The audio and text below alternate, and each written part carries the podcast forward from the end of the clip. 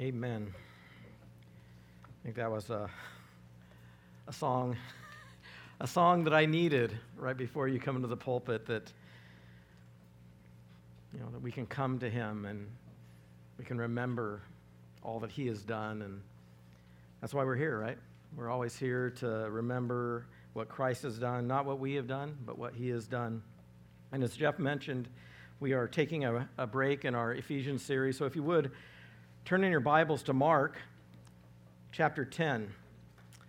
We're going to be looking at, at one verse, as he mentioned, uh, Mark chapter 10, verse 45. But uh, for the sake of, of context, I'm going to he- uh, go ahead and read from verse 32 through verse 45.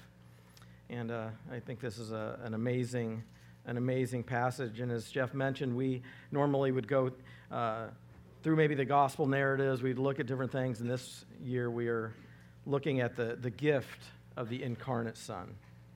So let's go ahead and read, beginning at, at verse 32 of Mark chapter 10. This is the word of God. And they were on the road going up to Jerusalem. And Jesus was walking ahead of them, and they were amazed. And those who followed were afraid. And taking the twelve again, he began to tell them what was to happen to him, saying, See, we are going up to Jerusalem, and the Son of Man will be delivered over to the chief priests and the scribes, and they will condemn him to death and deliver him over to the Gentiles. And they will mock him and spit on him and flog him and kill him. And after three days he will rise.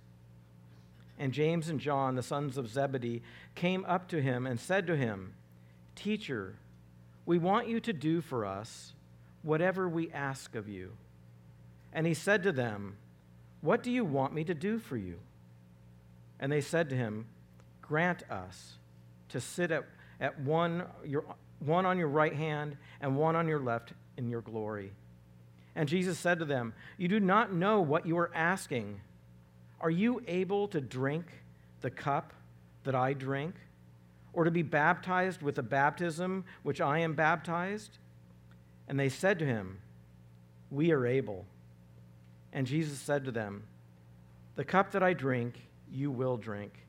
And with the baptism with which I am baptized, you will be baptized. But to sit at my right hand or at my left is not mine to grant, but it is for those for whom it, it has been prepared. And when the, the ten heard it, they began to be indignant at James and John. And Jesus called them to him and said to them, You know that those who are considered rulers of the Gentiles lord it over them, and the great ones exercise authority over them. But it shall not be so among you. But whoever would be great among you must be your servant, and whoever would be first among you must be slave of all. This is our verse. For even the Son of Man came not to be served, but to serve and to give his life as a ransom for many. Let's pray. Father, we come before you and we come in our weakness and our frailty. We come because you were willing. You're willing to, to, to, draw us to yourself. And Lord, that we would just come humbly before you and we would cry out to you. And Lord, my prayer is that if anybody does not know you here this morning, or that your Spirit would work in such a way and through the proclamation of the gospel, Lord, that they would come, that they would come to know you and your grace and your forgiveness and your, your joy unspeakable. Lord, we thank you again for this Christmas season, this Advent season. Lord, that we remember your first coming. Lord, we love you in Jesus' name. Amen. So, as everybody, I think, knows here, Christmas is about the coming of Christ into the world. And we know that it's about the Son of God who existed eternally with the Father. The, the Hebrews says that he was the radiance of the glory, the exact representation of his nature. And he took on human nature and became a man. We know that Christmas is about the birth of, of the man Jesus Christ through the, the Virgin Mary that he was conceived miraculously and that he took on human flesh. We know that Christmas is about the coming of this man named Jesus, who in, in him was the fullness of deity, as it says in Colossians chapter 2, verse 9. We know that it's about the fullness of time, that the coming of the, the promised one who is promised by all the prophets would come into the world, as it says in Galatians 4, verse 4. It's about this ruler who would be born in Bethlehem, Micah 5, 2. It's about this child who would uh, be called Wonderful Counselor, Mighty God, Eternal Father, Prince of Peace, as it says in Isaiah chapter 9, verse 6. It's about a Messiah who would, is the anointed one, who is the offspring of Jesse and the son of David, the king who would come. But according to our, our text this morning, it's about this, the coming of the Son of Man who came not to be served, but to serve and to give his life a ransom for many. This passage that we are looking at today tells us why Jesus came into the world. And, and, and we, can, we can very easily get caught up in, in the sentimental aspects of, of Christmas. And, and some of those things, I mean, as, as I think Jeff was saying earlier, or, or maybe it was Warren, but, you know, we can get caught up in doing the things like family and friends, and we can kind of forget about Christmas. I love those things. I love getting together with family. I love uh, coming together to worship. I love uh, eating good food. These are things that are, are, are given by God for us to enjoy. But we should never forget the reason, the reason that Jesus came. And when we look at this this passage, we see what, what Jesus came to accomplish. In this one small verse, we really get the whole theme of, of, of the gospel. Not only the gospel of Mark, but, but the gospel together. But when you look at, at Mark's gospel in particular, this is really the first time that, that Jesus has declared why he came. As, as, as Mark is laying out the gospel, as Jesus is talking to his disciples, there are frequent instances up to this point that, that Jesus has told them that he is going to suffer, that he is going to rise from the dead, but he hasn't told them why. And I, I, think that's why there's some confusion with the disciples. Oh, why are you telling us that you're going to suffer? In, in Mark chapter 8, verse 31, for instance, it says, And he began to teach them that the Son of Man must suffer many things and be rejected by the elders and the chief priests and the scribes and be killed, and after three days rise again. And you could just imagine the disciples saying, What? Why? But he doesn't tell them why. He goes on in the very next chapter, Mark chapter 9, verse 31, Jesus says this The Son of Man is going to be delivered into the hands of men, and they will kill him. And when he is killed, after three days, he will rise.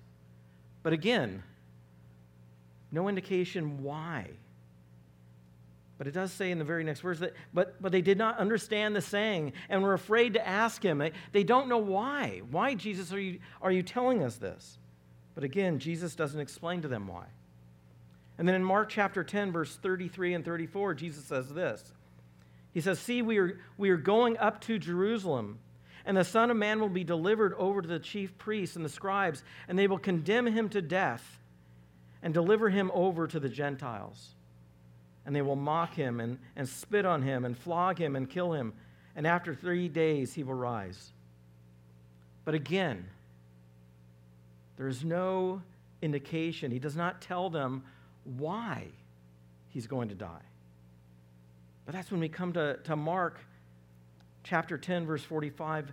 It says, For even the Son of Man he finally tells them, For even the Son of Man came not to be served, but to serve and to give his life a ransom for many. Mark chapter 10, verse 45 tell, explains why Jesus would have to suffer, why he came into the world. And we celebrate Christmas each year, and, and, and rightfully so, but, but let us not miss the fact that this, this baby being born in a stable, being laid in a manger, came for a purpose, and that purpose was to come and to, to seek and save that which was lost, to, that, that he was the Son of Man who came not to be served, but to serve and, and to give his life a ransom for many. And so, in our passage, as we look at this, I'm, I'm going to mark out three points. One is the, the condescension of the, the Son of Man. The second is the service of the Son of Man. And lastly, the, the ransom of the Son of Man. And when we look at the, the condescension of the Son of Man, we just see it in these, in these first few words. In the first part of verse 45, he says, For even the Son of Man came. I mean, you can, you can get so much out of that because, you know, we could easily miss the point that, that Jesus existed from all eternity and he wasn't just coming into the world to be born at this time and, and coming into existence. He existed from all eternity. And notice that, that Jesus uses this term for himself, the Son of Man. And it's, it's the, it is the, the title that Jesus refers to himself most in the Gospels. In fact, I read that it was 65 times in the four Gospels, Jesus refers to himself as the Son of Man. And this title is, is drawn from the Old Testament scripture, and it's a messianic title of the, coming anointed one, the one that would. that, existed, as I said, from all eternity, that was coming into the world. See, Jesus didn't have his beginning in that, in that stable, in that manger. Jesus is the eternal one who existed before he was ever born in the manger. He's the Son of God and the Son of Man. And as the Son of God, we, we, we, we love the fact that Jesus is God's Son. And as the Son of God, Jesus walked on the water. As the Son of God, Jesus controlled the weather. As the Son of God, he healed the blind. As the Son of God, he, he raised the dead. But in Jesus taking on humanity, he was able to come alongside us and he was able to weep with us. We see that he became hungry and thirsty and tired. As the Son of Man, he understands the, the suffering and, and the pain that, that we go through. And as the Son of Man, he was tempted in every way as we are, yet without sin. And, and as the Son of Man, he, he could die on a, on a cross for us. The term the Son of Man is more than just a term describing Jesus' humanity while it is that, it is describing his humanity, we see it so clearly that it means so much more. If you would turn back to, to Daniel chapter 7. And in Daniel chapter 7, you see this picture of, of Christ or, or the Son of Man being presented. And in this, in this passage, in Daniel chapter 7, in verses 9 and 10, you see the Ancient of Days who has taken his throne and, and there, he's there and he's seated and he's clothed with as white as snow and his hair on his head was as pure wool. And, and flames of fire are proceeding from his, his throne. But then when you jump down to verse 13 of Daniel 7, it says this I saw in the night visions, and behold, with the clouds of heaven, there came one like a son of man. This one that is born of, of, of, a woman. He's, he's the son of man. When I, we had some people living with us at one time. This little girl had a great relationship with her, and, and she had this term for me. It was this it was man child. and she called me man child. That, that, that term means something, doesn't it? I'm a human being. I wasn't a child, but it was a term of endearment to me. And Jesus is using this term that is spoken of in, in Daniel 7 in, in such a way that he is the Son of Man, meaning that he is born of a woman, that he, he, he is a, a human being. But, but it says in verse, verse 14, and, and to him, was given dominion. Again, he didn't, he didn't have dominion. Just make a note of that. He didn't have dominion. And to him was given dominion and glory and a kingdom that all peoples, nations, and languages should serve him. Notice that in Mark chapter 10, verse 45, that, that, Jesus says, I did not come to be served. But in this passage, it's saying that the Son of Man is what? Going to be served. All languages should serve him. His dominion is an everlasting dominion which shall not pass away, and his kingdom one that shall never be destroyed. And I, I, believe what, what Daniel is seeing here is, is Daniel is seeing a vision into the future, and, and we know that from the context. He's seeing these kingdoms being set up, and, he, and he's looking to the future where there's going to be this, this final kingdom that the Son of Man takes his seat, and he sits on his, his throne. And so Daniel is seeing this, this vision, and, and I believe this, this is a vision after the incarnation of Christ. It's, it's after the crucifixion of Christ. It's after the resurrection of Christ. And it's after the ascension of Christ. And I, I think you can see this uh, so clearly in Philippians chapter 2 because I, I think that these passages go so well together. Because in Philippians chapter 2, you see this connection between Mark chapter 10, verse 20, or 45, and Daniel 7. And just listen as, as I read what Paul says. He says, Do nothing from selfish ambition or conceit. What did Jesus say to, to his disciples? You should be servants of one another. The greatest in the kingdom is going to be what? A slave to all. And so Paul is, I think, echoing that, that do nothing from selfish ambition or vain conceit, but in humility count others more significant than yourselves. Let each of you look not only to his own interests, but also to the interests of others. You know, Jesus says that you should serve to his disciples because the Son of Man came to serve. Paul says this Have this mind among yourselves, which is yours in Christ Jesus, who, though he was in the form of God, did not count equality with God a thing to be grasped, but he emptied himself by taking the form of a servant, being born in the likeness of men, and being found in human form. He humbled himself by becoming obedient to the point of death, even death on a cross. That's, that's what Jesus did. That is so in line with Mark chapter 10, verse 45 but Paul goes on, he says, therefore, and I think this is the connection between Daniel 7. He says, therefore, God has, has highly exalted him and bestowed on him the name that is above every name, so that the name of Jesus every knee should bow in heaven and on earth and under the earth, and every tongue confess that Jesus Christ is Lord to the glory of God the Father. I think those, those pictures of, in Daniel chapter 7 that, that Daniel is looking forward to has already been fulfilled when Paul writes this. But these two are, are mirrored. And it's a picture of God uh, and his condescension to come and to save you and I, to come and save sinners.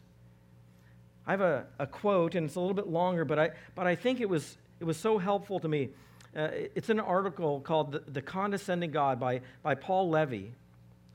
And he says this He says, I want us to think for a moment of our condescending God. Because when we use the term condescension of God, we are coming very near to the wonder and glory of who God is and the beauty of the gospel. And this will inevitably lead to, the worship, to us, lead us to worship Him. God is infinite, eternal, and unchangeable in His being, wisdom, power, holiness, justice, goodness, and truth. He made heaven and earth, and He works all things according to the power of His will. He is holy, holy, holy. The God who sits enthroned in heaven and to whom the nations of this earth are like a drop in the bucket, this God condescends. God who is superior to us, in whom we live and move and have our being, is a condescending God. He goes on, it is not patronizing to, to describe God in this way, and it is not pejorative. It is, in fact, the heart of the gospel and the story of the Bible. The greatest and most wonderful example of God's condescension is in the incarnate incarnation of the Lord Jesus. God became man and took on flesh. The Creator became a creature. The one who hung the stars lay helpless in a manger. The one who, who we teach our children is so big and so strong and so mighty. became so tiny, so weak, and so powerless. The king of the angels was made a little lower than the angels. The creator of time entered time. The one whose everlasting arms are underneath his people lay vulnerable in his mother's arms. There is no greater condescension. It's beyond illustration, beyond comparison, that God condescends as our only hope in life and death. Without God's condescension, there would be no salvation for you and me. There would be no good news. It is the glory of our God that he condescends. Amen. I mean, where would we where would we be if Christ did not come? I mean, you, you look at the life of Christ, and, and you know, he lived some 30 years on earth. He, he ministered for some three years, but the impact of his incarnation had, had a ripple effect across the whole world. This world is, is so different because Christ condescended. He took on flesh for, for you and I. 2 Corinthians chapter 8 verse 9 says, For you know the grace of our Lord Jesus Christ, that, that though he was rich, yet for your sake he became poor, so that you by his poverty might become rich. And we see in Mark 10 45 that this one who is, is, is, the, the King of kings and the Lord of lords, he came. He's the one that Jesus speaks to himself as the, as the Son of Man, is the one who will be the possessor of all dominion for an everlasting kingdom. That one, that, that same person came. But, but before he could take his place on that throne, we have to look at our second point because he came for a reason. And that second point is the service of the Son of Man. Because before he was presented to the Ancient of Days, before he takes this throne, before every knee uh, will bow and every tongue confess that, that he is Lord to the glory of God the Father, he must be the, the, the servant. No, Christ must become the servant. And we see that really just in the second part of our verse. For even the Son of Man came not to be served, but to serve. And although this, this God was, was completely sovereign, he, he came not to be to, to be served. And he did so by, by taking on human flesh, but not just taking on human flesh, by becoming the, the lowliest of humans, the, the servant, the slave, that he might serve sinners in, in carrying out the will of the Father. And if we go back to, to Mark chapter 10, what were, what were James and, and, and John thinking? You know, you look at these, these two that they, they were called the sons of thunder. They, they, they would speak before they really thought. But these two, these two brothers who had been with Christ right in the middle of, of Jesus telling them that he's going to die and that he's, he, he's going to be spat on, that, that he's going to suffer much. Well, let's get to the point. When we come into your, your kingdom, let us sit at your right hand and your left. You know, they believed that their position in the, in the kingdom was based on, on power and authority. And, and Jesus explains to them that the path to greatness is, is through service and suffering. It's the same kind of suffering that Jesus would endure. I mean, just look back at our passage in, in Mark 10, he, verse 38 and 39. Jesus asks James and John this question. He says, Are you able are you able to drink that, the cup that I drink? Or to be baptized with the, the baptism with which I am baptized? What Jesus is talking about is his suffering. That he's going to suffer. And, and, I can't believe how they, they answer because they clearly don't understand Jesus at this point. And they said to him, We are able. We are able. And Jesus said to them, The cup that I drink, you will drink. And with the baptism with which I am baptized, you will be baptized. And ironically, it is that the, the James and, John did suffer much like Jesus, didn't they? In fact, in Acts chapter 12, uh, James was the first martyr. He was beheaded by King, uh, King Herod Agrippa. John would suffer persecution throughout most of his life until he was exiled on the, the Isle of, of Patmos. And so, Jesus Christ, the Son of, of, Man, is the ultimate example of a servant in God's kingdom. And we saw that clearly in Philippians chapter 2, verse 6 and 7. But everything that he did during his earthly ministry set an example for, for us and for them. Jesus healed the sick. Jesus fed the hungry. Jesus served the weakest and, and most uh, fringe people in society. He, the, the Lord of all creation, was the one that, that came down, and we see in John chapter 13 that he stoops down, and what does he do? He washes the disciples' feet. He, he pours water, he, he lays aside his outer garments, he, he ties the towel around his waist, and he washes his feet. And we, we see in that that Jesus came to pour out his life of service, and consequently, we are to give our lives in, in service to him and to others. We're to have this attitude that was in Christ Jesus.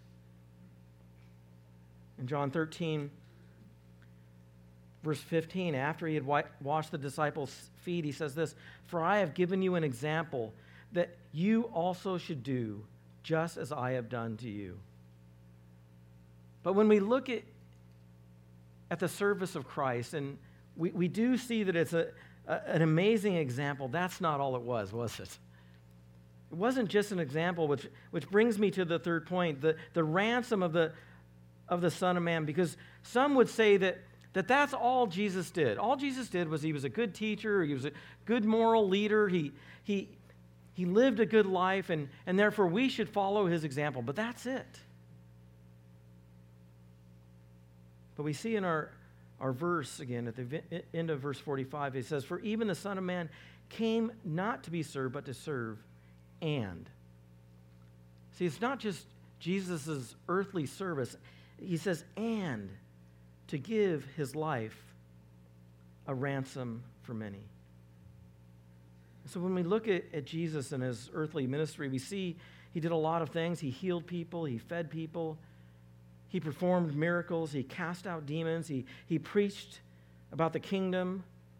But all of those things, the, to, the end of all those things was that he might serve and, and come and die on a cross for you and me. Notice it's not just that he would that he would care for us. He certainly does care for us. But it's a specific kind of service that, that he's saying here in Mark chapter 10, verse 45. That he would come and that he would suffer on a, on a cross for us. And in Matthew's gospel, in chapter 1, in the birth narrative, you see this angel speaking to Joseph, and he, and he says to, to Joseph, She, meaning Mary, will bear a son and you shall call his name Jesus, for he will save his people from their sins. I like what one author said. He said this We, we can't read the Bible except through the lenses of the cross. I think that's so important that when we read about what Jesus did and how he lived, it's all pointing to, to the cross. His life is pointing to the cross. His service is, is pointing to the cross. His birth is pointing to the cross.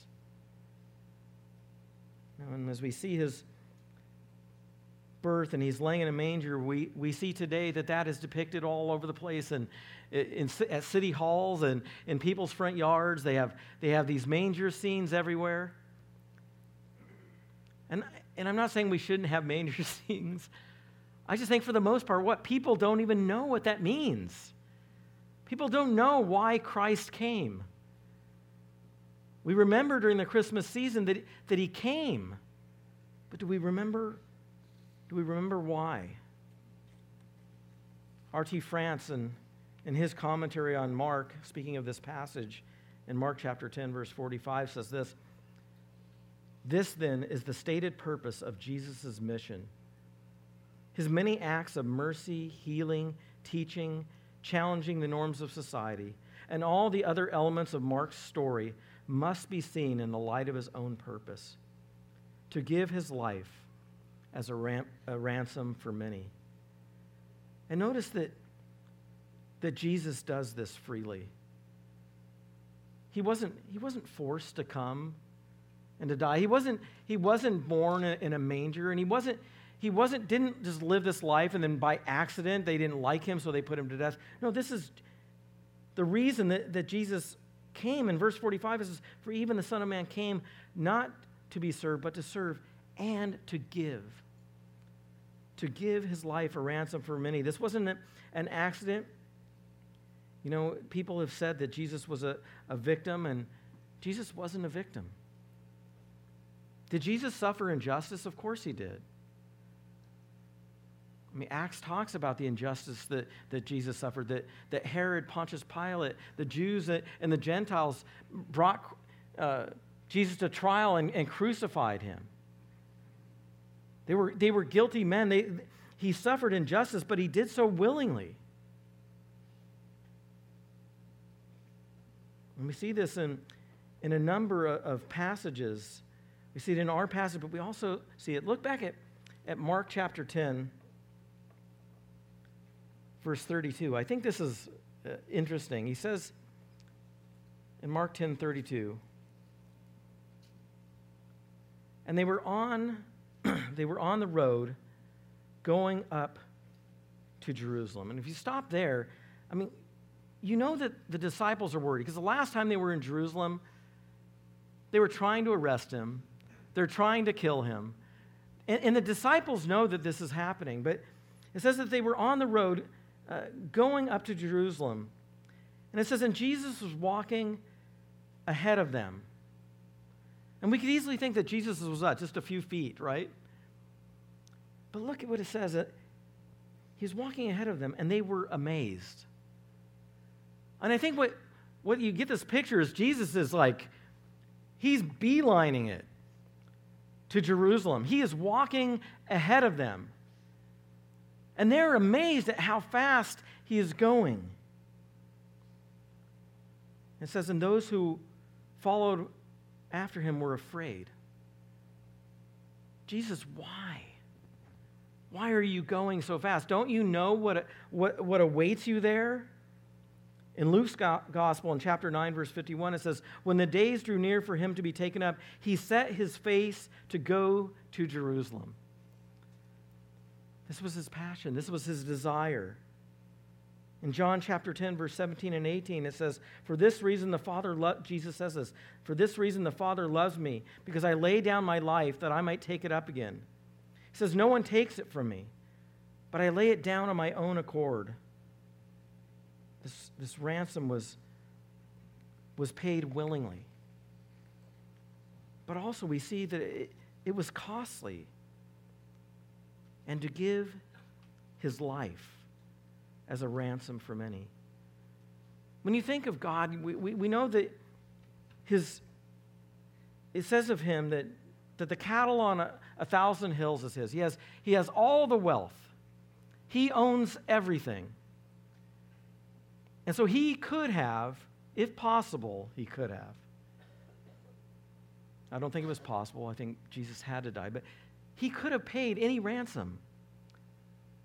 But the ransom that, that had to be paid was a even more costly ransom than, than money or silver or gold. In fact, Peter says in 1 Peter chapter 1, verse 18 and 19, he says, knowing that you were ransomed from the futile ways inherited from your forefathers, not with perishable things such as silver or gold, but with the precious blood of Christ like that of a lamb without blemish or spot. No, this, this ransom was paid by Jesus, and a ransom is something that is paid to, re, to release you from bondage. A ransom was paid to release us uh, who, who were slaves and, and prisoners. And Jesus is paying that ransom with his own life. And the payment was to, to the Father in, in perfect union with the Father and his will. See, some get confused and think, oh, who was, who was Jesus paying the ransom to?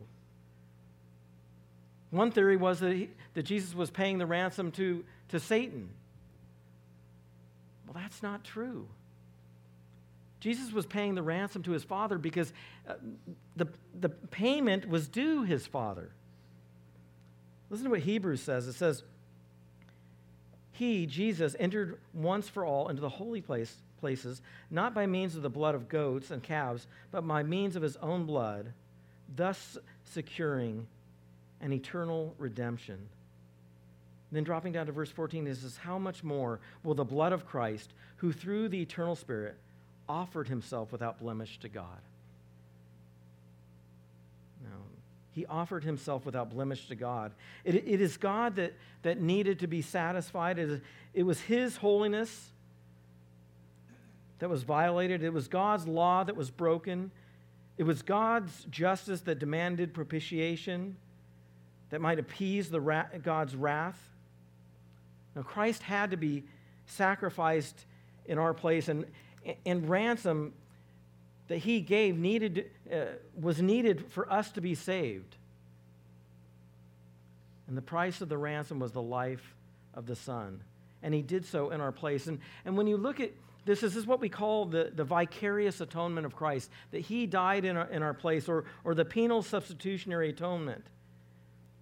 Years ago, as I was a new Christian, I, I, I took a, it was really my, my, my first college class on, on theology, and, and it was called The Essential Doctrines of the, of the Christian Faith. And, and this class had such an impact on me because there were, there were five doctrines that the professor said these, these are the essential doctrines. You, if you're a Christian, you're going to believe these five. One was this was, it was the deity of Christ, that, that Christ was both God and man.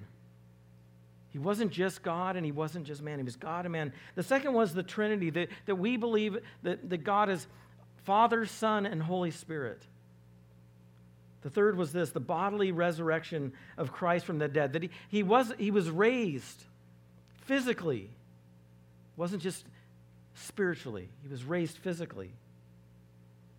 The fourth one was salvation by, by grace through faith.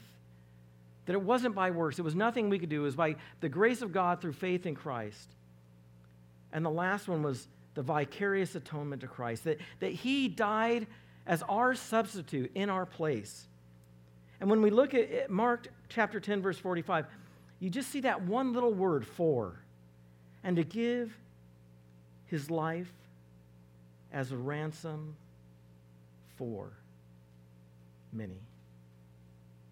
That word means in place of. It means in place of, and it, it really echoes back to, to Isaiah chapter 53, which Isaiah is describing the, the suffering servant, and I'm not going to read the whole passage, but I just want to point out that some of the things that, that really tie in with this, this, he will give his life a ransom for many. In Isaiah 53, you see the servant, and it says, Surely he has borne our griefs Again, our griefs are, are on him. He has carried our sorrows. Our sorrows are on him.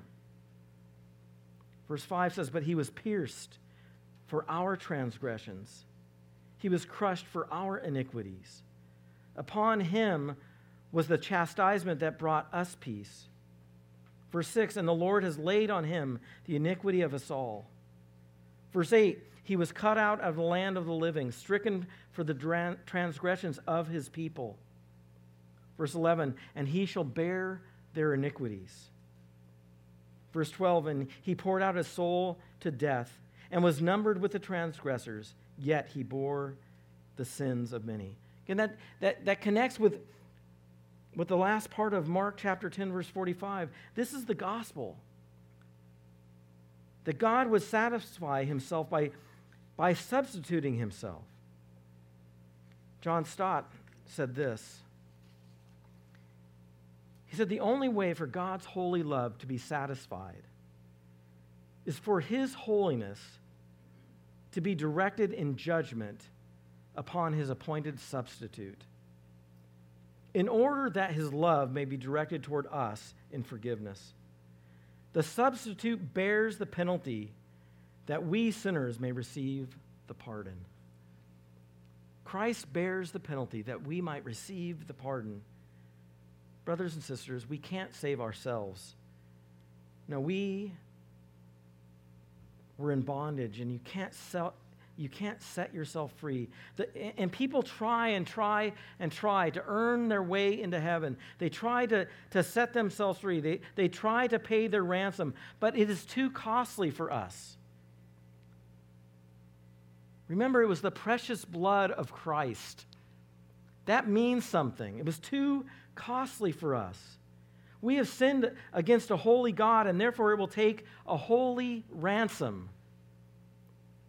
Psalm 49, verse 7 says this Truly, no man can ransom another. And that means I can't ransom myself. I can't ransom you. You can't ransom me. You can't ransom your children. Truly, no man can ransom another or give to God the price of life. For the ransom of their life is costly and can never suffice. See, we can, we can give everything we try to give, and it will never suffice. We could even give our lives, and it would never suffice. No good works can, can, can ransom us from God. But verse 15 in Psalm 49 says this But God, but God, just like in Ephesians chapter 2, but God will ransom my soul from the power of Sheol, for he will receive me. This sacrifice, this, this substitute needed to be God. And yet we see that it's, it's the Son of Man coming, and, and, and he comes to, to seek and to save that which is lost. He comes to, to serve and not to be served, to give his life a ransom for many. And that, that is the biblical doctrine, his life for our lives because we can never be good enough. We can never be strong enough. We can never be humble enough. We can never be holy enough to set ourselves free. I couldn't help but think of the song, My Worth is, is Not in What I Own. It says, My worth is not in what I own, not in the strength of flesh and bone, but in the costly wounds of love at the cross. My worth is not in skill or name, in win or lose, in pride or shame, but in the blood of Christ that flowed at the cross. The refrain says this I rejoice in my Redeemer, greatest treasure, wellspring of my soul, and I will trust in him no other. My soul is satisfied in him alone.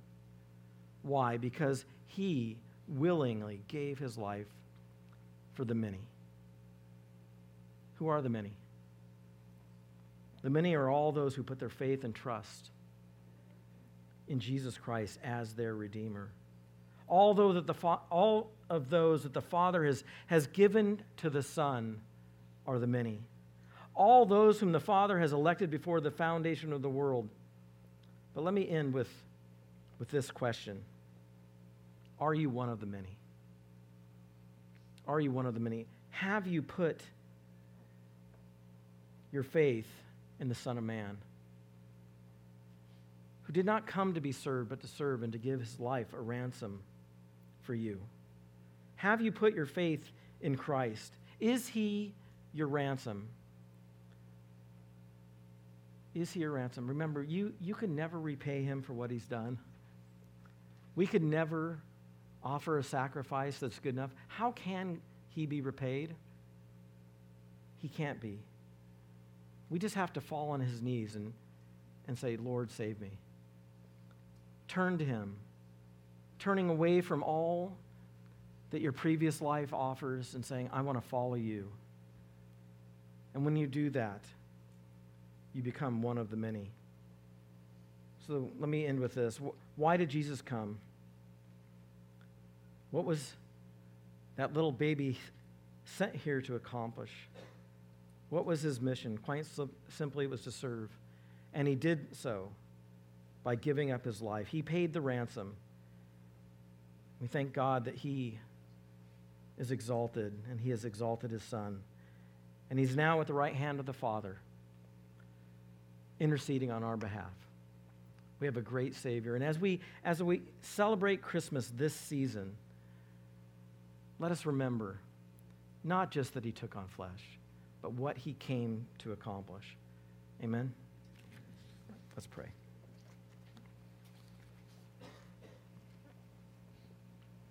Father, we thank you that you sent your, your one and only Son, that whosoever believes in him may have everlasting life. Lord, we pray that we would um, just remember what your Son was sent to do. Uh, that he was sent to redeem us. And we thank you for those of us who have been redeemed. Lord, we thank you for your great love towards us, that while we were yet sinners, Christ died for us. Lord, we pray as we sing your praises one last time that you would be glorified and exalted, just remembering that, that you were gracious and we can never, we can never repay you. In Jesus' name, amen.